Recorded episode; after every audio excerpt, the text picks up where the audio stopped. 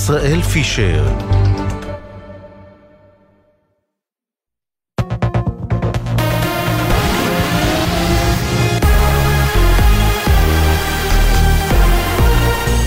גלי צה"ל השעה שש, שלום רב, באולפן ערן קורץ עם מה שקורה עכשיו. שיגור אחד מלבנון לרמת הגולן יורט לפני כמחצית השעה. מוקדם יותר נורה מטח כבד לרמת הגולן עם יותר מ-40 שיגורים. נרשמו נפילות באזור אך לא דווח על נפגעים או נזק. על פי הערכות מדובר בתגובה של חיזבאללה לתקיפות של צה"ל היום בלבנון. ידיעה שמסר כתבנו בצפון הדר גיציס. דיווח בערוץ החדשות הסעודי אל-חדאת' ישראל חיסלה היום את חסן סלמה, מפקד הגזרה המזרחית בזרוע הצבאית של חיזבאללה. מכוניתו הותקפה בעת שנסע בכפר מג'אדל ממזרח לעיר צור כ-35 קילומטרים בעומק לבנון. לפי הדיווחים, אדם נוסף נהרג יחד איתו. מוקדם יותר היום תקף צה"ל הרחק משם באזור בעל בק שבבקעת הלבנון. כתבנו לענייני הערבים ג'קי חוגי מציין כי חיזבאללה הודה כי שניים מאנשיו נהרגו בתקיפה זו. לשכת ראש הממשלה מעדכנת כי נתניהו לא ידע על הפעלת כרטיסי הסים ברצועה בלילה שלפני 7 באוקטובר. במקביל, שב"כ וצה"ל אומרים בהודעה משותפת כי הפרסום אודות אלף כרטיסי סים ישראליים שנדלקו בו זמנית שקרי ורחוק מהמציאות. כתבנו המדיני יניר קוזין מוסיף כי לדבריהם מדובר בעשרות אחדות של כרטיסי סים אשר נדלקו בעבר ובהתאם לכך נדרכה המערכת. הותרה מערכת מנהרות תת-קרקעית המחברת בין צפון הרצועה לדרומה ועוברת מתחת למבנים אזרחיים, מדווח כתבנו הצבאי דורון קדוש. כוחות אוגדה 162 איתרו לאחרונה תוואים תת-קרקעיים באורך מצטבר של כעשרה קילומטר ולאחר חקירה השמידו חלקים נרחבים מהמערכת. מדובר במנהרות שנועדו לשמש לתנועה של פעילים מחטיבות שונות בחמאס מאזור לאזור בין מחנות המרכז לעיר עזה. בתוואים אותרו חדרי שהייה, חדרי אחסון אמצעי לחימה וגופות מחבלים. המחלוקת על גיוס החרדים. השרים בני גנץ וגדי איזנקוט הציגו לפני שעה קלה שוב את מתווה הגיוס של מפלגת המחנה הממלכתי, לפיו כל הצעירים בישראל יתגייסו לשירות מותאם צבאי או אזרחי. השר גנץ קרא לחרדים, לא צריך חוק כדי להתגייס. רוב מוחלט מהצעירים ישרתו בהתאם לצורכי הביטחון והחברה. צה"ל הוא ראשון בין שווים. מנהלת גיוס אחודה שתקום תקבע איזה שירות יבצעו כל צעירה או צעיר, אחינו החרדים. אתם פטריוטים בדרככם ואוהבי המדינה והארץ הזו. אל תחכו לחוק. קומו והתנדבו. מדבריו הביא כתבנו שחר גליק. בעקבות הדיון בבג"ץ בנושא, נרשמו הפרות סדר במהלך מחאה של צעירים חרדים בצומת הרחובות שרי ישראל ונורדאו בירושלים. כתבתנו בבירה נועה ברנס מעדכנת כי כעת הצומת נפתח לתנועה. מזג האוויר למחר, יום הבחירות לרשויות המקומיות, ירידה קלה בטמפרטורות, משעות הצהריים צפויים גשמים מקומיים, ייתכנו שיטפונות בנחלי מדבר יהודה וים המלח. אלה החדשות.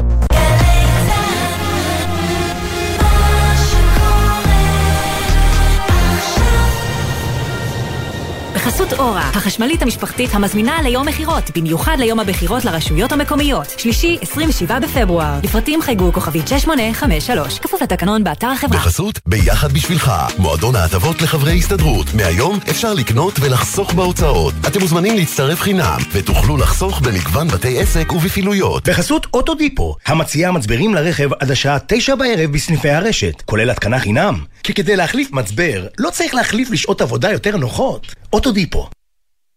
ישראל במלחמה, עכשיו בגלי צה"ל, ישראל פישר עם החזית הכלכלית. שש וארבע דקות בגלי צה"ל, אנחנו החזית הכלכלית, שלום לכם מאולפני גלי צה"ל בירושלים. מיד נדבר גם על uh, הודעה של בנק ישראל לפני כשעתיים, השארת הריבית בגובה של ארבעה אחוזים וחצי. נדבר על הקשר בין העלייה באנטישמיות לעלייה בתרומות uh, של יהדות התפוצות. גם על הגז, הגז שלנו באדמה ועל התמלוגים שהמדינה מקבלת. כמובן שנרים לעסקים בסוף התוכנית, כרגיל. אם אתם רוצים לפנות אלינו, שנרים גם לעסק שלכם, glz.כלכלית שטרודל gmail.com. glz.כלכלית שטרודל gmail.com אתם יכולים גם להעיר ולהעיר על מה שאתם אה, שומעים פה בתוכנית, אבל לפני הכל אני רוצה לדבר על אה, נתונים שפרסמה היום הלשכה המרכזית לסטטיסטיקה. הופתעתי מהם, אני חייב להודות. בתל אביב כ-17% ממשרות השכיר היו בתחום של ההייטק. כלומר, 17% ממי שגר בתל אביב עובד בהייטק. רוצים לדעת כמה במקומות אחרים בארץ? הנתונים לא פחות ממדהימים בעיניי. 2% במחוז הדרום, 2% ביהודה ושומרון, 2% בירושלים, אחוז אחד בלבד בצפון, 3% בחיפה, באזור המרכז 7% קצת יותר גבוה. רואים את זה, את הנתונים האלה, גם בכל מה שקשור לעבודה בתחומים פיננסיים, ובכלל לעבודה במקצועות עם שכר גבוה יותר. אז כשמדברים על הצורך לחלק את האוכלוסייה ולחלק את המשרות ולגוון את הכלכלה, צריך להגיד, המדינה נכשלה בזה. יש את מדינת תל אביב ויש את שאר המדינה, ששם, מה לעשות, העבודות הרבה פחות uh, משתלמות, וזה יכול להסביר גם uh, הרבה מאוד דברים שקשורים בבועת הנדל"ן באזור המרכז. אני ישראל פישר, אנחנו החזית הכלכלית, מתחילים.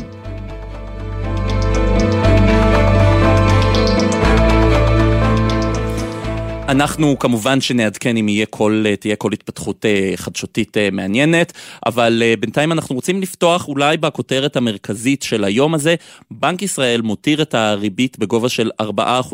אני רוצה להגיד ערב טוב לדוקטור עדי ברנדר, ראש חטיבת המחקר של בנק ישראל, שלום. שלום, ערב טוב. ערב טוב. צריך להגיד שהייתה מסיבת עיתונאים ממש לפני שעתיים, ובפתח ישיבת ה... מסיבת העיתונאים ישבנו שם העיתונאים מכל גופי התקשורת והרצנו הימורים. תהיה העלאת ריבית או לא תהיה... אה, תהיה הורדת ריבית או לא תהיה הורדת ריבית. התוצאה הייתה 3-3. ככה ממש חצי-חצי, והרבה הופתעו מכך כי האינפלציה נמצאת ברמה של 2% ו-6 עשיריות, שזה בתוך טווח יעד התחזית של אה, בנק ישראל, ובכלל גם בנק ישראל אומר שבסך הכל המשק מתאושש. אז למה בכל זאת אה, לא ירדה הריבית? Uh, המדיניות המוניטרית מתנהלת לפי תוואי שמסתכל uh, בראייה ארוכת טווח על uh, הבאת האינפלציה אה, לתוך היעד, שמירה עליה במרכז, קרוב למרכז היעד ככל שניתן. אה, ולצורך זה אנחנו מסתכלים על הנתונים אה, המרכזיים של המשק. בהחלטת הריבית הקודמת, כשהורדנו את הריבית, אה, הערכנו שבסוף השנה אנחנו נימצא בריבית של 3.75 עד 4 אחוזים. אמ, והיו לנו תחזיות לגבי קצב הצמיחה של המשק, הריבית, האינפלצ... אה, האינפלציה, ההתנהלות בשווקים. ובסופו של דבר, כשאנחנו הסתכלנו על הנתונים לקראת ההחלטה הנוכחית, ראינו שהאינפלציה פחות או יותר מתנהלת לפי התחזית, ההערכות שהיו לנו בהחלטה הקודמת. הצמיחה הייתה דומה מאוד לתחזית חטיבת המחקר שפורסמה בינואר. הצמיחה אה, ברבעון הרביעי של 2023 אה, צריך להגיד, כן? כן, הצמיחה ברבעון הרביעי שהייתה יריד, בעצם ירידה של חמישה אחוזים בתוצר ושני אחוזים ברמת ה... ברמת הצמיחה השנתית של שנת 23, וגם האינדיקטורים האחרים התנהלו בסביבה שהערכנו. אה, ולכן ההחלטה הייתה להמשיך במתווה זהיר של התקדמות לעבר יעד האינפלציה, ביסוס האינפלציה בתוך היעד. אה, וכמו שאמרנו, אם אנחנו מסתכלים שנה קדימה על אה, ריבית של 3.75 עד 4, שזאת גם הערכה בשוק שהיא הריבית הנדרשת אה, לאורך זמן, או ותוואי הריבית הנדרש לאורך זמן כדי לשמור את יעד האינפלציה במקום, ש... לשמור את האינפלציה במקום שבו אנחנו רוצים לראות אותה, אמ, אז זה אומר התקדמות אה, הדרגתית, ולכן אם הפחתנו בפעם שעברה, אה, הפעם הזאת חשבנו שצריך להתקדם בזהירות ולא להפחית, אה, ונמשיך לבחון אם ככל שהאינפלציה תתנהג לפי אותו תוואי שראינו לנגד עינינו בהחלטה הקודמת, אז נתקדם לעבר אותו שיעור ריבית שציינו בהחלטה הקודמת באופן הדרגתי על פני השנה.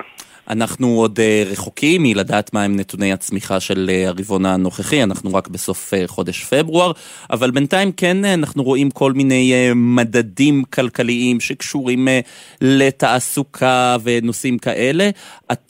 התוואי שמסתמן כרגע מצביע על התאוששות, נגדיר את זה, סבירה של המשק? אה, כן, אנחנו רואים אה, התאוששות של המשק אה, כבר מחודש נובמבר למעשה, כבר במהלך חודש נובמבר, אם מסתכלים על החלק הראשון לעומת החלק השני של החודש, ראינו את תחילת ההתאוששות. וזה ממשיך מאז, רואים את זה בכמה וכמה אינדיקטורים, אם זה התעסוקה, סקר כוח האדם של המשק שמסתכל על האבטלה, נתוני הרכישות בכרטיסי אשראי, סקר המגמות בעסקים ועוד אינדיקטורים. אה, כולם אה, עובדים בכיוון הנכון, אבל כולם עדיין מצביעים על זה שהמשק לא חזר לרמת הפעילות שהייתה צפויה לפני המלחמה. זה תהליך הדרגתי.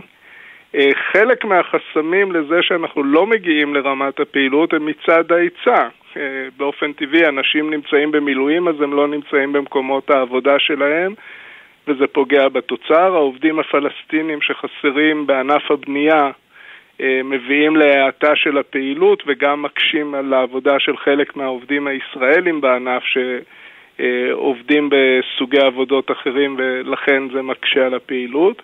אה, וכמובן, אה, אנשים שגרים אה, באזורי הגבול ולא יכולים להגיע לבתים שלהם ולעבוד במקומות העבודה הרגילים שלהם, וגם חלק מהמפעלים, החלקות החקלאיות באזורים האלה לא, לא עובדים בצורה רגילה, וכל הדברים האלה הם חסמים מצד ההיצע, ושהם יוצרים איום על זה שאם הביקושים יעלו מהר מדי, יכולים להיווצר לחצים על המחירים.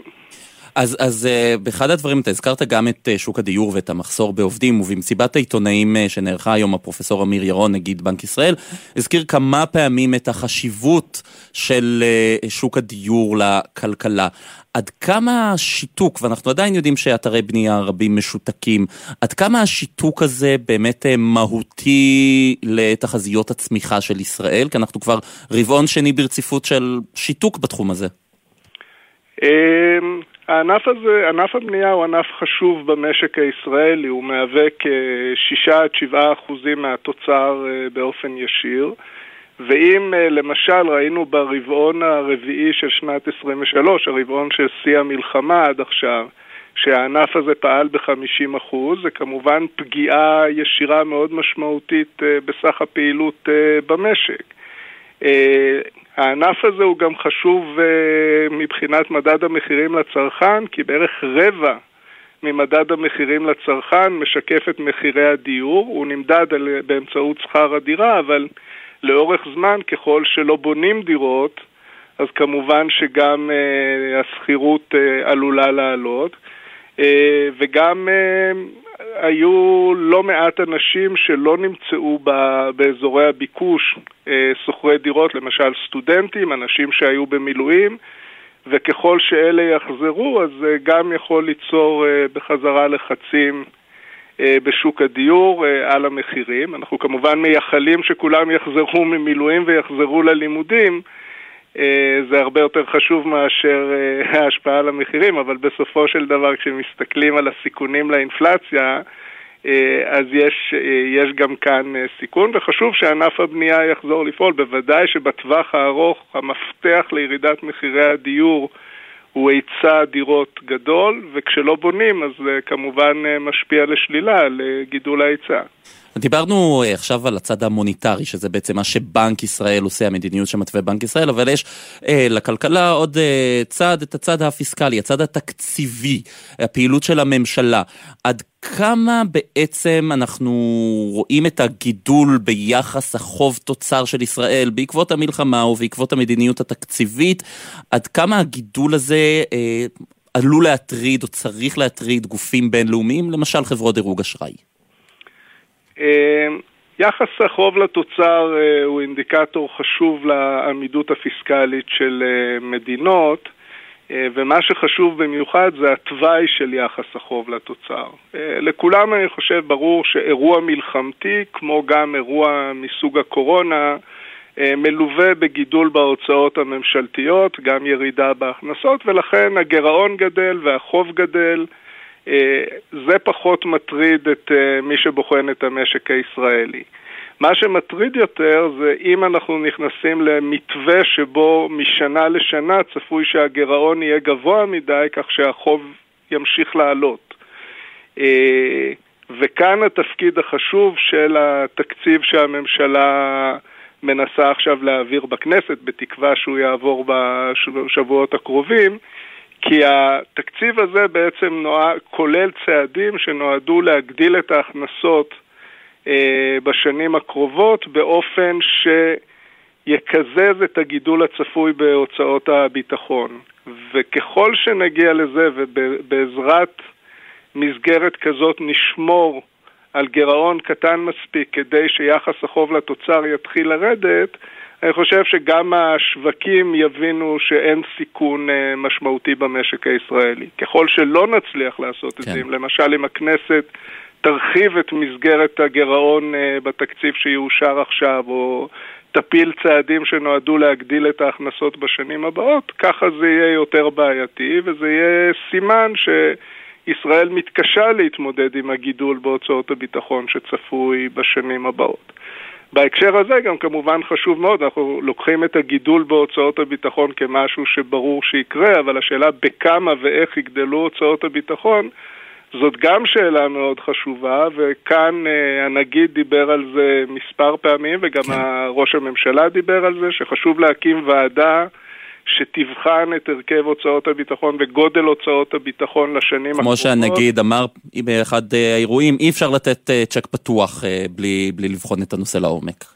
כן, זו סוגיה עם השלכות כמובן ביטחוניות, אבל גם כלכליות מאוד משמעותיות, וצריך לדאוג לעשות את זה בצורה שלוקחת בחשבון את כל השיקולים. אה, כי אלה החלטות שישפיעו על כלכלת ישראל ועל החיים של כולנו למשך תקופה ארוכה, וצריך לדעת לאזן בין להבטיח את הביטחון של כולנו מצד אחד, אבל גם לדאוג שתהיה לנו כלכלה חזקה, כי... הביטחון אין, הכלכלי לא מספיק, אה, לא, לא, לא פחות חשוב אה, מהבחינה הזו. אה, דוקטור עדי ברנדר, ראש חטיבת המחקר בבנק ישראל, תודה רבה. תודה לכם. ואנחנו עוברים uh, לנושא הבא. Uh, יש, uh, מתברר, מחקר שנערך, uh, מחקר מקיף שנעשה על איך משקי בית אמריקאים אה, תורמים בעצם אה, למדינת ישראל. אנחנו בתקופת מלחמה, אנחנו ראינו התגייסות רבה של הרבה מאוד אה, אמריקאים אה, לתרומות אלינו כאן, בטח בתחילת המלחמה. אה, אז מעניין אה, לשמוע גם על האופי של התרומות וגם מה שקורה שם איתנו. אה, שירה רודרמן, מנכ"לית קרן משפחת רודרמן, ובעצמה פילנטרופית ויזמית חברתית אה, ישראלית-אמריקאית. שלום. שלום וברכה. אז אה, קודם כל בואי נדבר על המספרים. מה, מה למשל אה, מגלה המחקר הזה? קודם כל חשוב לציין שהמחקר הזה הוא, כמו שציינת, מקיף מאוד, הוא מכיל אה, מעל 3,000 נשאלים, שזה כמות מאוד מאוד גדולה אה, במחקר, ו-3,000 משקי בית, ששני שליש ממשקי הבית הם יהודים ושליש ממשקי הבית הם לא יהודים, כדי שנוכל לראות את ההבדלים בין נתינה יהודית ללא יהודית. והממצאים הם אה, מדהימים. קודם כל, אה, אני מחדדת שזה אדם פרטי, זאת אומרת, לאור אה, מציאות שיוקר המחיה עולה, גם בעולם, גם אם זה לא עקב מלחמה, אלא משינויים כלכליים. כן, האינפלציה הכתה בכולנו. נכון, התרומה אה, היא חלק נכבד ממשק בית, האם אתה מקצה חלק מהכסף שלך להוצאות אה, של תרומה והתנדבות, ואנחנו רואים שקודם כל בית יהודי, אה, יש הבדל אם הוא בית אה, מעורב, זאת אומרת יהודי ולא יהודי, לבין שני בני זוג יהודיים.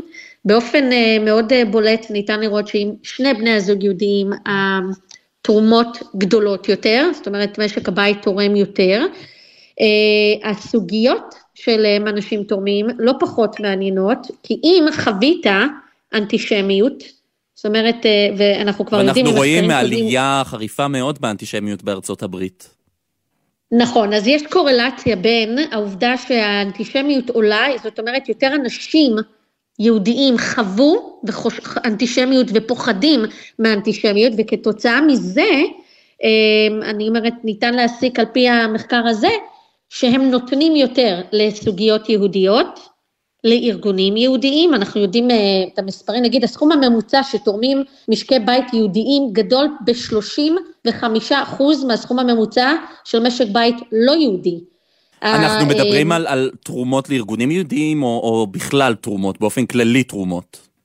אז יש גם וגם. קודם כל אנחנו רואים פילוח פעם ראשונה בנתינה היהודית בין אה, אה, מוצא מזרחי, ספרדי ואשכנזי, שזה לדעתי ממצא מאוד מאוד אה, חדיש בעולם הנתינה היהודית, כי בדרך כלל אנחנו מתייחסים לזה בישראל, לא מתייחסים לזה ביהדות העולם, ובטח לא ביהדות ארצות הברית, ופתאום אנחנו רואים שדווקא משק בית מזרחי, אנחנו שוב מדברים על יהדות ארצות הברית, לא ישראל, נותן, זה 48 אחוז לעומת 26 אחוז למשק בית אשכנזי. וואו, זה ממצא, ממצא כן, מדהים בעיניי, כן, זה, זה ממצא, מעניין. האמת שגם אותנו זה הדהים לא פחות, כי רוב הנתינה היהודית בארצות הברית מתייחסים אליה כנתינה אה, לא ספרדית או, או מזרחית, וזה נתון אה, די, אה, די אה, מפתיע.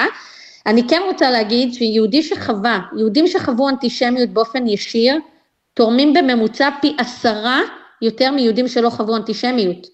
וזה הבדל משמעותי, כי אנחנו מדברים עם הממוצע ללא אנטישמיות הוא 3,700 אה, בממוצע, מי שחווה אנטישמיות מדברים על 35 אלף דולר. וואו. זאת אומרת, הקפיצות הן משמעותיות. את נמצאת מאוד. בארצות הברית, עד כמה באמת האנטישמיות אה, שם מרימה ראש? אה, היא באמת מרימה ראש, והיא מרימה ראש על כל גווניה. בעולם ה...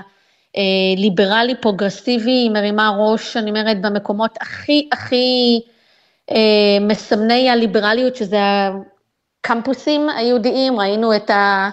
אה, לצערי, אני אומרת, את בושת הפנים של ה hearing, של השימוע שהיה בקונגרס של שלושת הנשיאות של אה, הרווארד, אה, פנסלבניה ו-MIT. כן, זה באמת אה, היה מאוד מביך, אבל זה גם יורד למעשה באמת בתקיפות או באמירות נאצה לאנשים? לחלוטין, אנחנו השנה, חוץ מזה שהליגה נגד השמצה, ואני אומרת, לצערנו, גם הסקרים והמחקרים שלנו מראים, אני אומרת, קורלציה מדהימה בין הרשת, מה שמתרחש ברשת, עשינו מחקר עם NCRI, על טוויטר, לקחנו 100 מיליון טוויטים, אה, לראות האם יש קורלציה בין הבולינג, האנטישמיות ברשתות, שכולנו חשים שזה, אוקיי, רק דיבורים, לבין המעשה בשטח, כמו שאתה אומר, האם באמת בסוף אה, ברחוב מישהו מרגיש, והתשובה היא באופן חד משמעי כן. ככל שהרשת יותר גועשת, מעשי האלימות הפיזיים גדלים, זה אחד, וזה פשוט נורא. אה, אבל כמו שאמרת, יש סוגי אנטישמיות, יש קלאסי, שאומרים לך, יהודי מלוכלך, אה, תחזרו לתאי הגזים, וסוגיות אה, שאנחנו מכירים לצערנו כבר המון המון שנים, ויש אנטישמיות מתחכמת במדיניות שלא נקבל יותר סטודנטים יהודיים לאוניברסיטאות, לא נאפשר גמישות של חגים יהודיים, ניתן לפרופסורים להגיד את דעתם בשיעור, בנושא מסוים, כדי שסטודנט יהודי אה, לא ירגיש בנוח. ננעל את הסטודנטים באוניברס... אה, ספרייה או בקפיטריה, מה שראינו בחודש שעבר שקרה. זאת אומרת, זה אמיתי, זה קורה.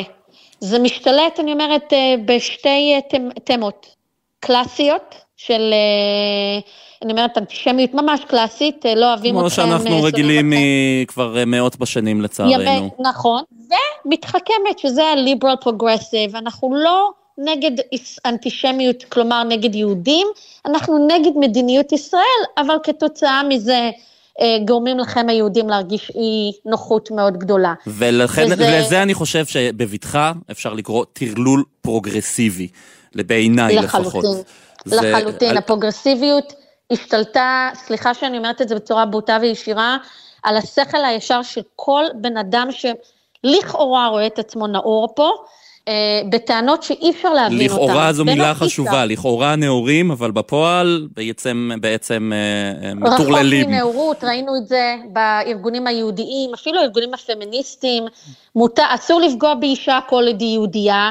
נתאמץ למען העולם, אבל כל עוד אתם יהודים אז זה, זה לא חשוב. ועכשיו אנחנו רואים שדווקא אזרחי, אה, אזרחי ארצות הברית היהודים מרגישים מחויבות גדולה לכמה דברים. קודם כל למדינה שלהם, הם תורמים כן.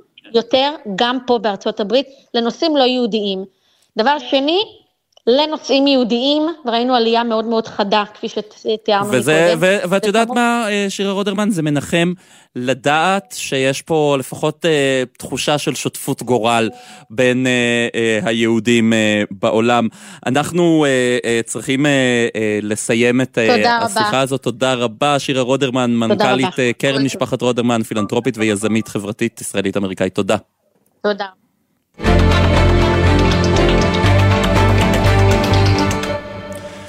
וגם זה נושא אה, מטריד אה, מאוד. חות'ים, אה, אנחנו מכירים אותם, הם לא נחמדים כל כך, הם חותכים, הם תוקפים ספינות בים האדום, משגרים אלינו מדי פעם כטב"מים, טילים, ועכשיו הם גם חתכו כמה כבלי תקשורת תת-ימיים בים האדום. בנושא הזה אנחנו רוצים להגיד שלום לך, תת-אלוף במילואים יובל אילון, לשעבר ראש מספן המודיעין של חיל הים.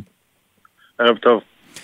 עד כמה נתון הדיווח הזה שאנחנו שומעים עליו, ואנחנו יודעים שהיו איומים כאלה, עד כמה זה אמור להטריד אותנו בישראל ובכלל את העולם? אני חושב שזה צריך להטריד את העולם כולו. צריך להבין שהתקשורת העולמית נוסעת מתחת למים. למי שלא יודע, תקשורת אה, הבינלאומית שלנו, כביכול רוב האנשים חושבים שהיא נוסע, עוברת בלוויינים. כי כשאתה היום, אה, נגיד, נותן פקודה מהבורסה בתל אביב לבורסה בניו יורק, אתה חושב שזה עובר דרך לוויין, אבל רק 4% מהתקשורת העולמית עוברת דרך לוויינים, ושאר התקשורת עובר דרך כבלים.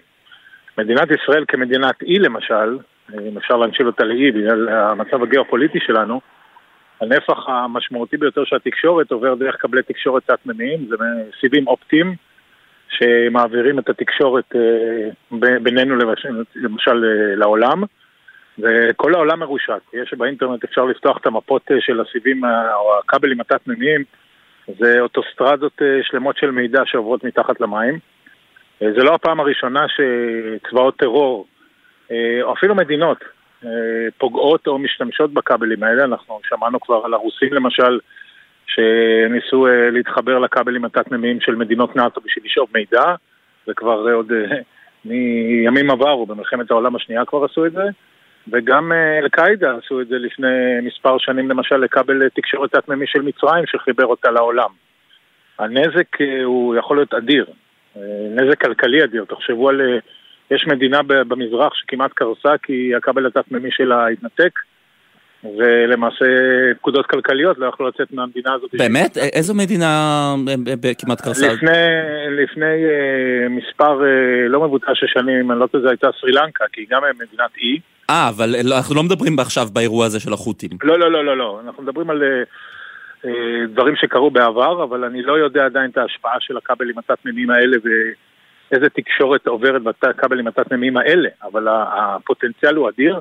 דרך אגב, גם מדינת ישראל צריכה להיות מוטרדת מזה. מדינת ישראל לא מחוברת באין סוף כבלים אה, תת-מימיים אה, לעולם. אה, ואם אה, מנתקים את הכבלים האלה, אה, נזק אה, אדיר יכול להיגרם. אז אה, אה, אנחנו צריכים גם להגיד שהחות'ים בעצם, כל האזור הזה הוא בעצם צומת אה, חשוב מאוד שדרכו עוברים אה, כל כבלי אה, התקשורת האלה. אני אומר, כבלי התקשורת מחברים את כל המדינות ששוכנות לאורך הימים ואחרי זה הכבל הזה עולה ליבשה ועובר גם ביבשה. מדינת ישראל, או סתם דוגמה, מדינה כמו איטליה, תסתכלו על התצורה הגיאוגרפית של איטליה, היא מחוברת אה, לעולם אה, ברובה בתקשורת תת-מימית. זה לא פשוט לפגוע בכבל אה, תת-מימי, בעיקר כי הוא מונח בעומקים מאוד מאוד גדולים, אבל הוא עולה בסוף ומתחבר לחוף. אני לא יודע בדיוק איפה החות'ים ניתקו את הכבלים, אבל אני מניח שזה במקום שהגישה היא יחסית נוחה. אנחנו כבר בעבר דיברנו על כבלים תת-מימי ואיך מגינים עליהם.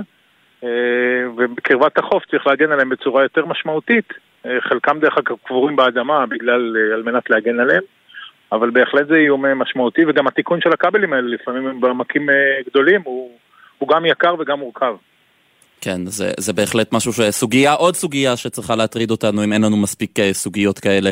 תת-אלוף במילואים יובל אילון, לשעבר ראש מספן המודיעין של חיל הים, שלום, תודה רבה. תודה רבה.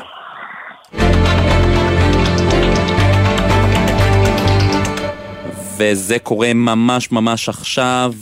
בג"ץ הוציא צו על תנאי בעתירות בנושא אי גיוס חרדים לצה"ל. שלום, תמר שונמי, שונמי כתבתנו בענייני משפט. שלום ישראל, כן, זה קורה ממש בדקות האחרונות, ושעות ספורות אחרי הדיון בבג"ץ בשידור ישיר היום בעתירות נגד אי גיוס חרדים, השופטים פוגלמן, עמית וסולברג מוציאים צו על תנאי, בעצם מעבירים את נטל השכנוע מהעותרים למדינה, ובעצם באים ואומרים למדינה, את צריכה לנמק בעצם מדוע את לא תפעלי לגיוס של חרדים, של תלמידי הישיבות, למרות שאין חוק גיוס בתוקף, בעצם המדינה תצטרך להגיש פה בעצם שתי תשובות. עד 24 במרס, עוד כמעט קצת יותר משלושה שבועות, בעצם המדינה תצטרך לנמק מדוע היא לא מגייסת את תלמידי הישיבות, למרות שאין חוק גיוס בתוקף, יש רק החלטת ממשלה בעצם בנושא הזה שמאפשרת לא לאכוף את גיוס החרדים, ושבוע לאחר מכן המדינה גם תצטרך להגיש תשובה מדוע היא ממשיכה לתקצב את הישיבות הללו, למרות שהתלמידים שלה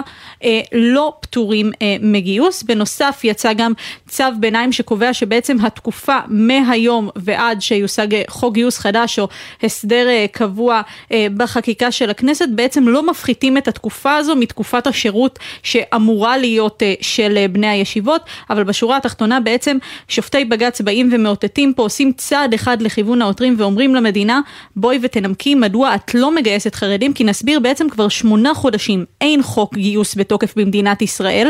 הממשלה העבירה החלטה שמאפשרת לה לא לגייס חרדים, לא לאכוף את העניין הזה עד 1 באפריל, וזה למרות שבג"ץ קבע כבר לפני 25 שנה שאת ההסדרה של הסיפור הזה של פטור מגיוס לחרדים חייבים לעשות בחקיקה של הכנסת, לא בהחלטות רגע, ממשלה. רגע, אני רוצה רק סדר uh, קטן, כלומר עד 24 במרץ, או עד, 30, עד 24 במרץ יכולה, יכול בעצם uh, uh, בית המשפט uh, להורות על משהו uh, אופרטיבי, או 31 במרץ להורות להפסיק את התקצוב? לא, כרגע בעצם הוא הוציא צו על תנאי, כלומר הוא מבקש מהמדינה תשובות, ולאחריהן הוא יבחן את התשובות הללו ויחליט איך אנחנו מתקדמים מכאן אחרי הצו על תנאי הזה. המדינה כרגע אה, בעצם תצטרך להשיב. במקביל המדינה השיבה כבר היום, היא אמרה, אנחנו בתהליכים, אנחנו מנסים לגבש חוק גיוס חדש, זה תהליך שלוקח זמן, המדינה בעצמה ביקשה להגיש הודעות מעדכנות בסוף אה, מרס, סמוך בעצם לפקיעתו, לפקיעתה של החלטת הממשלה שמאפשרת לא לגייס, אבל עכשיו בג"ץ בא ודורש תשובות ובעצם עושה צעד אחד לכיוון העותרים. תמר שונמי, כתבתנו לענייני משפט, תודה רבה. תודה. אנחנו יוצאים לכמה הודעות ומיד אחר כך יוקר המחיה לא עוזב אותנו היום. ועדת הכלכלה דנה בזה, היה שמח אם אתם רוצים אה, לקרוא לזה כך. לקראת הבחירות המקומיות מאות חסידים הופיעו כתורמים באתר הליכוד, אבל אחר כך חלק אמרו שבכלל לא, לא תרמנו, וכמובן שנרים למילואימניקים. מיד חוזרים. אתם מאזינים לגלי צה"ל. סליחה, איפה קלפי 230? אחרי המדרגות. תודה. ואיפה כאן המרחב המוגן? בבחירות הקרובות בוחרים לצד ההנחיות. לכן, כשנגיע לקלפי, נשאל איפה כאן המרחב המוגן, ונוודא שאנחנו מכירים את זמן ההתגוננות העומד לרשותנו. מוגש מטעם פיקוד העורף. אוניברסיטת בר אילן משפיעה, מצדיעה ומזמינה אתכם, משרתי המילואים וכוחות הביטחון, לשמוע על תוכניות הליווי והסיוע ללימודים. יום פתוח, 8 במרס. מקומי זה הכי. הכי חשוב לביטחון האישי, הכי חשוב לחינוך, הכי חשוב לקהילה, הכי משפיע עליכם. ב-27 בפברואר יוצאים להצביע בבחירות ולהשפיע על הבית.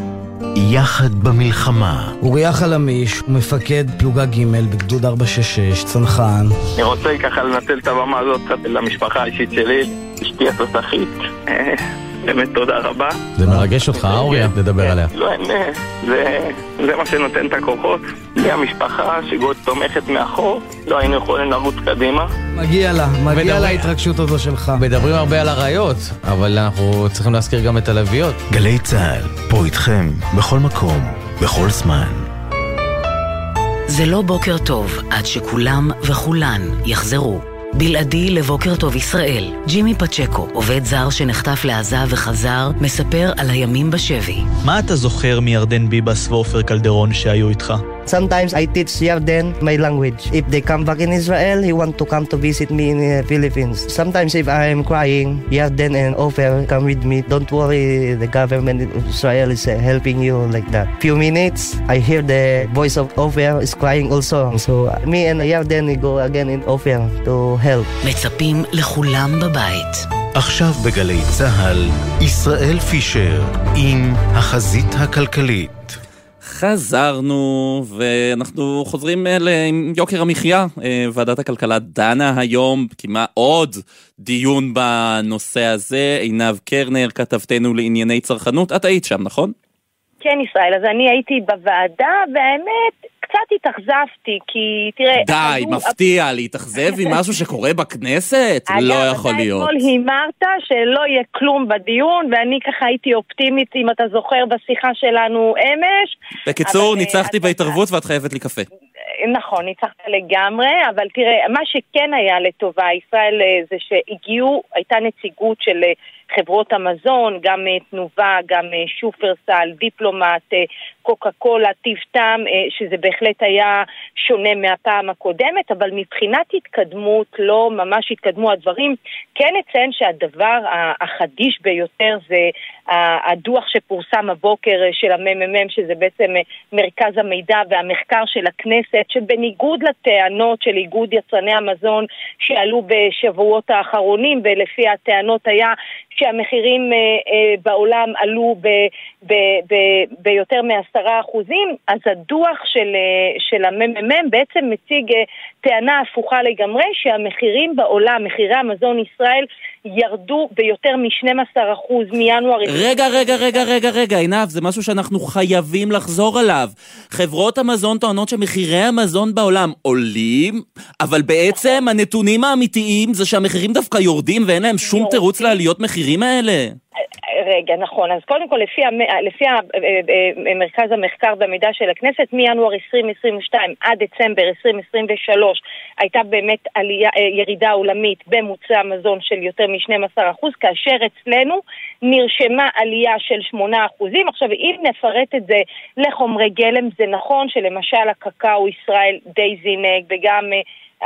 החומר הגומלי שממנו מפיקים את אה, שמן הזית, אבל המון סחורות דווקא הוזלו. אגב, גם השינוע, למרות כל האיום החות'י בצד של הים האדום, אז אנחנו, אה, רוב הסחורות לארץ, היבוא לפחות, לא מגיע מהמזרח. הוא רוב המזון מאירופה. מגיע מאירופה, אבל נכון, אני רוצה לדעת איך חברות המזון הסבירו את התעוזה שלהם אז, להעלות אה, מחירים כשאנחנו רואים שהנתונים מצביעים הפוך. נכון, נכון, וזה בהחלט נתון מאוד מאוד מרעיד, ואני מקווה גם שלפחות עכשיו זה יפתח את העיניים גם באוצר, כי ממה שאני מבינה, יש שם התנגדות מאוד עזה, אה, ל- ל- למשל, דבר הכי אה, מתבקש, להקפיא מחירים בזמן מלחמה למשל, הקפאה של עליית מחירים. אז דבר כזה דורש חקיקת בזק, וזה לא קורה עדיין. דיברו גם על הנושא של אה, סל המזון הבסיסי, שאולי להרחיב את המוצרים שייכנסו תחת פיקוח, אה, לא רק ביצים, חלב, אשל אה, ועוד אה, מספר, אה, ולחם למשל, אלא גם להכניס מוצרים בריאים יותר. אבל שוב, ישראל, עינב, אני צריך להגיד שהפתרון הוא לא על הכנסת אה, מוצרים נוספים לפיקוח. הפתרון הוא פירוק מונופולים, הגדלת התחרות, עוד ועוד ועוד ועוד. רק אז חברות המזון הגדולות ינהגו באחריות. אבל ישראל, זה לא קורה כמו שאנחנו רואים, ולכן זה, זה, ה- זה מה שיצאתי היום מהדיון הזה. זאת אומרת, מצד אחד אתה באמת שומע את כולם, כל אחד מדבר גבוהה גבוהה, אבל בשורה התחתונה אין שום דבר, לא החוקים שדיברו עליהם, מה שטוב לאירופה טוב לישראל, שום דבר מהחוקים האלה לא מתקדם, וזה בדיוק כמו שאמרת, המונופולים, זה לטפל במונופולים ממש בצורה הקשה ביותר, לפרק אותם, מכל אחת, אחד מהמונופולים האלה, לפרק את החברות שכל אחד מהם אוחז בהם, גם נתחי השוק, גם המוצרים הרבים, שלא נדבר על חברות של כל אחת מחברה כזאת שיש לה תת חברות שבעצם שולטות אה, בסל אה, קניות של כולנו, אבל שוב, אנחנו מדברים ממש יפה ישראל, ועקביים יש לומר, פעם אחר פעם מדברים על יוקר המחיה, בינתיים הכיס שלנו סופג, הבנק לא בטוחה שכל כך, למרות שראינו שהריבית למזלנו לא, לא עלתה, אה, אה, לא ירדה, אה, לא עלתה, סליחה, לא עלתה, לפחות, כן, לפחות לא עלתה, לא עלתה. אבל, עדיין אנחנו נמצאים באמת בתקופה מאוד אה, מאתגרת, ובינתיים אין שום פתרון שנראה באופק אני מקווה שכל הוועדות, כל ה... אה, אה, האלה בסוף יניבו משהו ואנחנו נראה את זה גם בכיס שלנו. אני גם, אנחנו כולנו צריכים לראות את זה, לפחות על דבר אחד אני חשפתי, חסכתי כמה שקלים, הקפה שאת חייבת לי. קיבלת. עינב קרנר, כתבתנו לענייני צרכנות, תודה רבה. תודה רבה, ישראל, ערב טוב. ואנחנו עוברים uh, לנושא הבא, uh, מדברים על uh, תמלוגי הגז של ישראל, שיא חדש, שני מיליארד שקלים בשנה, יותר משני מיליארד שקלים בשנה, איתנו חן בר יוסף, מנהל מנהל אוצרות הטבע במשרד האנרגיה והתשתיות, שלום. שלום, ערב טוב ישראל. זו סיבה למסיבה? זו סיבה לשמחה גדולה ולכך שבאמת מדיניות הממשלה לאורך השנים שגרמה לכולנו ליהנות קודם כל מגז טבעי במקום אה, מוצרי אנרגיה שהם לא ישראלים וביחד עם הכנסות אה, ישירות שמדינת ישראל מרוויחה מהמוצרים האלה.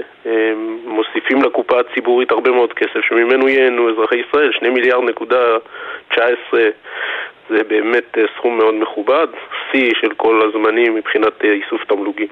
צריך להגיד אבל שזה קורה אה, גם בגלל שמאגר למשל כריש נכנס לפעולה, מאגר אה, אה, לוויתן הגביר את התקופה, נכנס אה, לתפוקה אה, מלאה ב-2023, נכון? אה, בהחלט, יש לנו מאגר חדש אה, שהצטרף אה, לשני המאגרים שהפיקו גז עד שלהי שנת 22, הוא נכנס באוקטובר 22, אבל השנה המלאה שבה הפיק מאגר כריש הייתה שנת 23. הדבר קודם כל הלך לצרכנים בישראל שגם קיבלו גז במחיר יותר אטרקטיבי מההצעות שהם קיבלו תמר ולוויתן, וגם כמובן הוסיף לתמלוגים. אה, זאת בנוסף כמובן ליצוא. אה, מאגרי הגז, גם תמר וגם לוויתן עד היום אה, מייצאים גז, היצוא של הגז הוא גם במחיר יותר גבוה, וכתוצאה מכך הכנסות המדינה עלו. זהו, זו, זו שאלה, אתה הזכרת את ייצוא הגז, אבל זו, זו שאלה מאוד מעניינת, אני יודע שעכשיו במשרד האנרגיה ולא עם כל מיני גורמים נוספים בממשלה, יושבים ובוחנים מחדש את uh, סוגיית ייצוא הגז, כשיש uh, גורמים במשק שאומרים, הלו, הלו, הלו, אל תגדילו את ייצוא הגז כי בעוד כמה שנים לא יהיה לנו מספיק גז, ויש גורמים אחרים שאומרים, היי, היי, היי, אנחנו צריכים את הכסף הזה כי זה אחלה כסף שנכנס לקופת המדינה, ואנחנו במצוקה תקציבית. לא, זה לא, לא מדובר רק על כסף. בסוף אה, משרד האנרגיה אמון על אספקת אנרגיה שוטפת למשק. זה הבסיס אה, של אה, תפקידנו. ולכן גם אנחנו רואים נגד עינינו קדימה לפחות 25 שנה את צורכי המשק מבחינת אנרגיה, מבחינת גז. כמובן שאנחנו גם שואפים להרבה יותר אנרגיות מתחדשות וכל מיני תהליכים שיחליפו את הגז ביום מן הימים, או כבר מחליפים אותו בחלק מהשעות כל יום. אבל באמת הדיון הזה על כמה לייצא וכמה להשאיר פה הוא חלק מהדיונים באותה ועדת ייצוא. אני מזכיר, ועדת הייצוא דנה בתגליות חדשות. אנחנו רוצים לעודד עוד גורמים לבוא פה למשק לחפש. עשינו את זה בשנה האחרונה עם אה, שתי זכיות של אה, שתי קבוצות ענקיות שכללו שחקנים בינלאומיים ענקיים כמו ENI האיטלקית, כמו BP הבריטית. אה, והם עצמם מתעניינים בלחפש גז. להם אנחנו צריכים להגיד... החיפושים בפועל עוד לא התחילו, נכון? עוד לא התחילו, אבל uh, להם אנחנו צריכים לתת ודאות. האנשים האלה, או החברות האלה הולכות להשקיע uh, מאות מיליוני דולרים בחיפושים, והן צריכות לדעת כמה מזה הם יוכלו למכור ולאן. אני מזכיר, המשק הישראלי סגור בחוזים הרבה שנים קדימה, בעיקר משק החשמל. ולכן אם אין ייצוא... כשאומרים סגור הרבה חוזים קדימה, אנחנו מדברים בעצם על אה, יצרניות החשמל פה בישראל, שחתמו על הסכמים עם כריש, לוויתן, תמר, אה, לרכוש בהם גז להרבה מאוד זמן, במחירים נכון. מסוימים. נכון מאוד, ולכן חברה כזאת, לפני שמחפשת, שואלת עצמה מתי תראה כסף חזרה. אה, ולכן ייצוא ממש רכיב קריטי על מנת שיהיו יותר השקעות בישראל, יותר השקעות יביאו לנו יותר גז, ויותר גז בעצם יעשיר את המשק ויעודד תחרות, בדיוק כמו שהזכרת באייטם הקודם. אנחנו מאמינים בתחרות במשק, בריבוי, ספקי, בריבוי ספקים, וזאת הדרך לעודד אותם. צריך להגיד גם זה, שבהקשר הזה זה מחזק בזאת. גם את העמדה הגיאופוליטית של ישראל באזור. רק היום נפגש שר האנרגיה אלי כהן עם שגריר ארצות הברית, ודנו גם על אה, הצטרפותה של ישראל לסוכנות האנרגיה הבינלאומית. נכון מאוד, אה, למרות שאפשר להצטרף גם אם אתה לא יצואן גז, אבל בסוף אנחנו כמדינה פה באזור, גם לשכנתנו וגם אה, דרכם או בדרך אחרת אה, של מתקן הנזלה, כמו שהזכיר השר, לאירופה, אנחנו יכולים להיות מקור אנרגיה חשוב לאזור, ודרך זה כמובן לחזק את מעמדנו הגיאופוליטי, דבר שכבר קורה בזכות הגז הטבעי שאנחנו מספקים למדינות השכנות. ועוד אה, שאלה, אתה גם מנהל מנהל הדלק, בנוסף למנהל אה, אוצרות אה, הטבע במשרד האנרגיה. אנחנו נמצאים בתקופה רגישה מאוד, מלחמה. עד כמה המשק ערוך עכשיו למצב חירומי אפילו יותר, להחרפה או החמרה בחזית הצפונית למשל? אנחנו אה, נערכנו, אה, לשמחתנו, המצב עד עכשיו, אה, נקרא לו אה, זמן יקר. זאת אומרת, עוד השתמשנו בפרק הזמן האחרון של ארבעת החודשים על מנת שהמשק ייערך יותר טוב, ישלים את כל אה, קטעי המלאי ככל שהיו חסרים לחלק מהחברות, ואנחנו ערוכים טוב מאי פעם אה, גם לתרחיש אה, הסלמה בצפון. אה, ולכן אנחנו אה, חושבים שמצבנו טוב מאוד. זה לא אומר שלא יהיו קשיים, זה לא אומר שלא יהיו אתגרים, אה, ללא ספק מערכה בצפון זה אתגר גדול, אבל מבחינת כמויות, מלאים, מערכות בנייה שיודעות לסנכרן את כל הגופים הנדרשים, כל אלה, מה שנקרא, חידדנו עד הסוף את היכולות על מנת שהכל יהיה מוכן. חן בר יוסף, אה, מנהל אה, מנהל אוצרות הטבע במשרד האנרגיה, הוא מנהל מנהל הדלק. תודה רבה, ערב טוב. ערב טוב.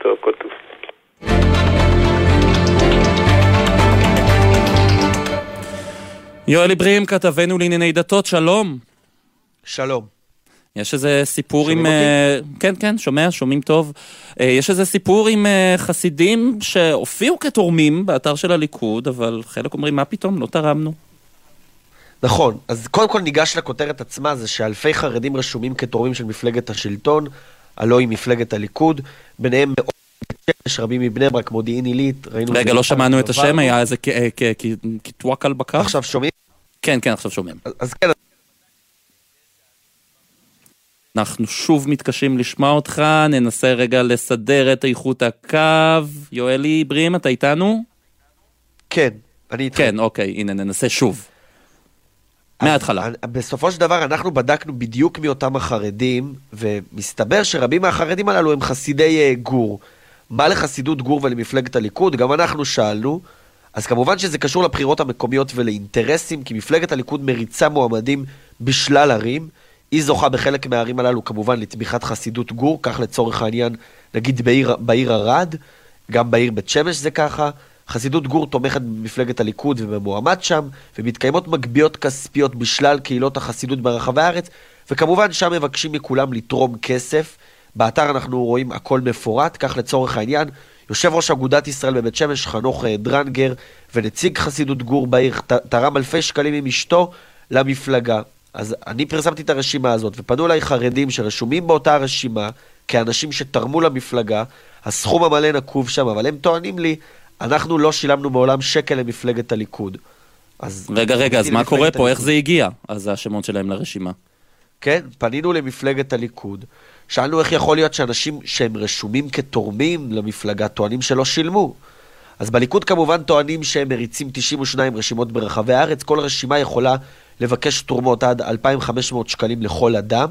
יש לא מעט תרומות של חרדים, כך הם טוענים, שהם באו לקדם רשימות מסוימות בערים מסוימות, אבל כשאנחנו עוברים שוב, אנחנו נחשפים למונח הזה קבלני קולות במגזר החרדי.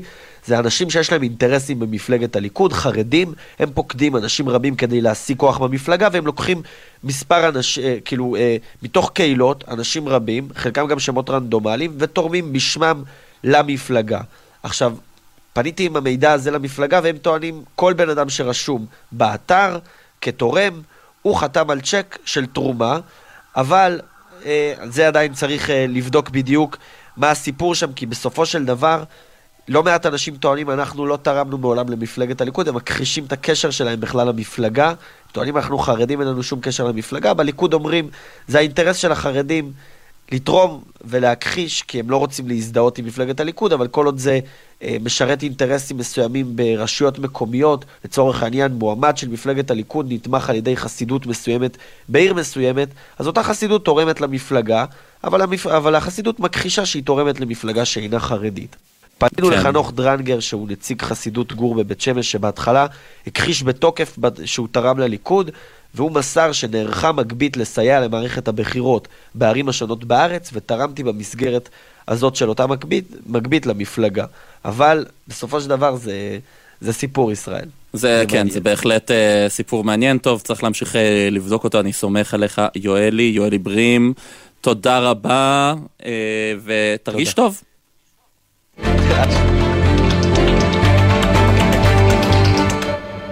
עכשיו אנחנו מרימים לעסקים, אה, הפינה שאני הכי אוהב בתוכנית. שלום לרב סרן אשר קנינו, נכון? אמרתי נכון?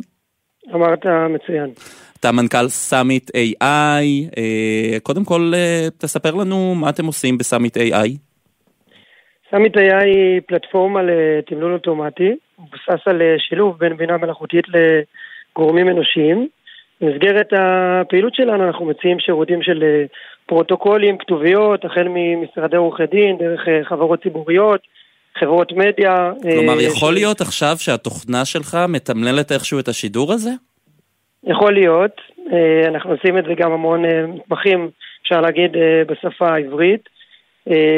אז, אז זה החל משירותים ממש שהם משלבים מגע יד אדם בתוך התהליך, דרך שירותים שהם באופן מלא אוטומטיים, מרשתים רגע חדרי ישיבות, או מתמשיקים לרדיו, או דברים כאלה וואו, אתה לא מבין כמה הפתרון הזה מושלם בשביל עיתונאים. אנחנו עושים הרבה פעמים ראיונות עם גורמים, יושבים עם מכשיר הקלטה פשוט, מקליטים, ואז אתה צריך לעבור על כל ההקלטה, לתמלל אותה כדי או להביא את זה לדפוס, או כדי לבחור את הקטע המתאים. אתה לא מבין איזה פתרון מושלם זה בשביל עיתונאים. אז יש לנו פלטפורמה מצוינת לזה, היא כוללת גם אחרי זה יכולת חיפוש ועריכה של, ה, אה, של החומר, מאוד אה, מגוונת. עכשיו, ספר לי אה, על המילואים שלך. אה, אתה במילואים מה, מתחילת המלחמה? יצאת כן, למילואים? אז אני בעצם, אה, צריך להגיד, אני ועוד בערך שליש מעובדי החברה, כולל שלושת הפאונדרים, מצאנו את עצמנו אה, בשביעי באוקטובר מוקפצים. זה תפס גם אותנו, כמו את כל עם ישראל בהפתעה. וזהו, מאז אנחנו במילואים. עכשיו ממש רוב האנשים מסיימים, אני עדיין ככה עוד בצו שמונה, אבל אה, מילואים באופן מלא. אה, זו הזדמנות טובה להגיד, א', אה, חברה בסוף ששליש מהעובדים, כולל שלושת הפאונדרים, היו במילואים, אז בהחלט זה דבר שהוא מאתגר, אבל צריך להסתכל גם על השני שליש שנשארו. זהו, זהו, אה, אבל ובסוף- זה באמת מאתגר, איך החברה התמודדה עם זה? שלושת המייסדים במילואים, שליש מעובדי החברה במילואים, איך, איך באמת מתמודדים? הרי צריך מודל עסקי, צריך להיפגש עם משקיעים, אני מניח, לשכנע אותם להמשיך להשקיע ב- בחברה. איך אה, עושים את זה? נכון, אז אחד, יש לנו צוות אה, מצוין. אפשר להגיד שהשני שליש שנשארו הצליחו לקחת על, הגב שלהם, מה שנקרא, את, לפחות לשמור על סטטוס קוו, ובהחלט מבחינת צמיחה, אז אה, הייתה פגיעה. כלומר, כן, לא הצלחנו, אנחנו בתור חברת סטארט-אפ חייבים להראות כל הזמן צמיחה, זה לא מספיק לשמור על אה, סטטוס קוו. אה, מבחינתנו, אם אנחנו לא מראים צמיחה אז אנחנו בבעיה. וכן, בהיבט הזה זה היה מאוד uh, מאתגר, אבל עכשיו אנחנו מנסים ככה לחזור למסלול. וספר, בהיבט האישי, אה, אתה, אתה נשוי, אז, אז איך באמת מתמודדים עם זה? אני מתאר לעצמי שגם בבית, בעורף, אה, קשה. אז uh, ברור שגם הדבר הזה מאתגר, ועוד בתוך התקופה הזאת, uh, ברוך השם, נולדה, נולדה לי ילדה. יא, מזל טוב, אה, איך קוראים לה? אה, קוראים לה ליה. ליה, אה, איזה שם אז, יפה. איך מתמודדים? אה, יש אה, אישה גיבורה שנמצאת מאחורה, ובסוף אה, יודעת אה, להישאר חזקה בשביל- בשבילי, בשביל עם ישראל בתקופה הזאת. הזדמנות טובה גם לה להביע המון הערכה. כן, האמת היא שזה בהחלט צריך להרים גם אה, למי שנשאר בעורף, למי שנשאר בבית בזמן שאנחנו אה, במילואים. אה, אפשר אה, לפנות אליכם איכשהו? אתם מוכרים את השירותים שלכם לכל מיני חברות פה בארץ? אה, אפשר אולי ליצור כמובן, איתכם אז אנחנו קשר? עובדים היום עם המון, אה, עם רשויות ועם אה, עם משרדי עורכי דין וחברות ציבוריות וכולי, חברות מדיה. אה, אפשר לפנות אלינו דרך אתר האינטרנט, summitai.com, תכתבו summit.ai או Summit AI זה S-A-M-I-T? SU, SU. SUM, m כמו מאמה, it, מקף אמצעי AI, נקודה com, זה אפשרות אחת. או לכתוב Summit AI, פלטפורמה לתמלול, כתוביות, דברים כאלו, אני מניח שזה כבר יקפוץ, וכמובן במספר הטלפון, 052-6570, שלוש פעמים שש. עוד פעם המספר? 052 6570 שלוש פעמים שש. אז 052-6570-666, סאמיט AI, חפשו גם בגוגל. אה, אז אה, אשר קנינו, מה אני אגיד לך? קודם כל תודה רבה על מה שאתה עושה בשבילנו שם במילואים, כולכם, כל החברה, כל האנשים שמתגייסים למילואים, באמת. תודה רבה, זה, זה, זה מחמם את הלב לדבר עם אה, מילואימניקים בפינה הזו בכל פעם מחדש, אני אוהב אתכם אחד אחד באופן אישי. ודבר שני, הלוואי שהרבה אנשים ייצרו איתכם קשר. תודה רבה, תודה לכם על הפלטפורמה ועל הנכונות. והמון הצלחה. תודה, תודה.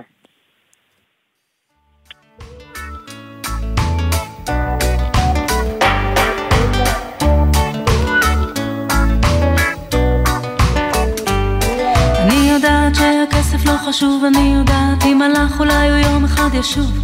אני יודעת שאתה יודע שאני יודעת שלחשוב עליו זה סתם בזבוז. של זמן שעובר עלינו, גם בלעדינו הוא יזוז. אני יודעת שאתה יודע שאני יודעת שאני לא יודעת כלום, אבל מישהו היום דרך עליי ואני לא יכולה לקום. אני יודעת שאתה יודע, הסתכלתי החודש, לא רע. ובכל זאת הם הגיעו להוציא לפועל אצלי בדירה. לקחו את הטלוויזיה, את הארון, את המגירה, שפכו את מה שבתוכה. אני יודעת שזה לא צודק, ואין לי הוכחה.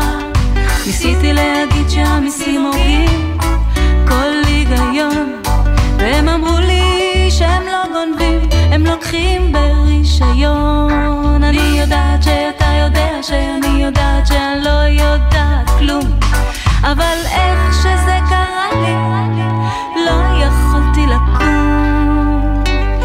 ויש כמוני מיליונים מתגלגלים ברחובות. יש כמוני מיליונים בכל מיני יש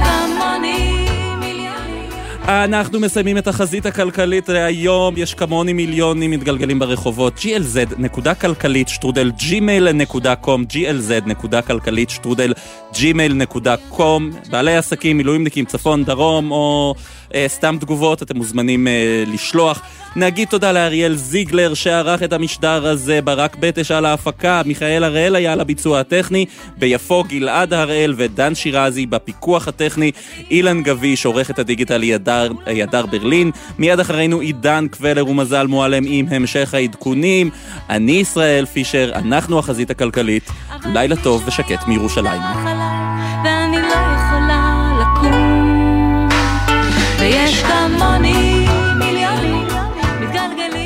בחסות ביחד בשבילך, מועדון ההטבות לחברי הסתדרות. מהיום אפשר לקנות ולחסוך בהוצאות. אתם מוזמנים להצטרף חינם, ותוכלו לחסוך במגוון בתי עסק ובפעילויות. בחסות אייס, המזמינה אתכם לזרום. כל הברזים בסניפים ובאתר במחירי מבצע ללא מע"מ. אייס. אתם מאזינים לגלי צה"ל. עוד בתי ספר, שבילי אופניים חדשים, אולי מרכז קהילתי. ב-27 בפברואר הבחירות לרשויות המקומיות. ההזדמנות שלנו להשפיע על סביבת החיים. אז איך מצביעים? בשני פתקים, צהוב לראשות העיר ולבן למועצת העיר. ואם גויסנו למילואים? חיילי סדיר ומילואים יצביעו בקלפיות בבסיסים. והמאושפזים? קלפיות תוצבנה גם בבתי החולים. ואם עוד לא יודעים היכן מצביעים? נכנסים לפורטל הבחירות של משרד הפנים ומאתרים את מיקום הקלפי. מצביעים ומשפיעים. ההצבעה תתקיים לצד הנחיות פיקוד העורף. מידע נוסף באתר משרד הפנים. חברים, יש לי מילה אחת בשבילכם. עוד. תנו לנו עוד. אני מתכוונת עליכם, הנהגים בכביש. תנו לנו עוד זמן. בקרבת מעברי חצייה, האטו. תנו לנו זכות קדימה ותשקיעו עוד קצת במאמץ להסתכל לנו בעיניים, ואז חכו עד שנסיים לחצות את הכביש. כ-50% מהולכי הרגל הנהרגים בתאונות דרכים הם אזרחים ותיקים. תנו להם עוד קצת זמן. אלה החיים שלהם. הרלב"ד, מחויבים לאנשים שבדרך.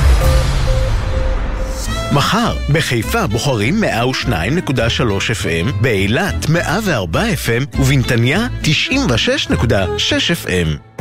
לא משנה איפה אתם מצביעים, העיקר שאת התדר של גל"צ אתם כבר מכירים. מחר וברביעי, גלי צה"ל ביומיים של שידורים מורחבים לרגל הבחירות לרשויות המקומיות. אפי טריגר, אמיר איבגי, אפי בן אברהם, עידן קבלר ועוד, והכתבים שפרוסים בכל רחבי הארץ. גלי צה"ל, כל מקום, כל הזמן.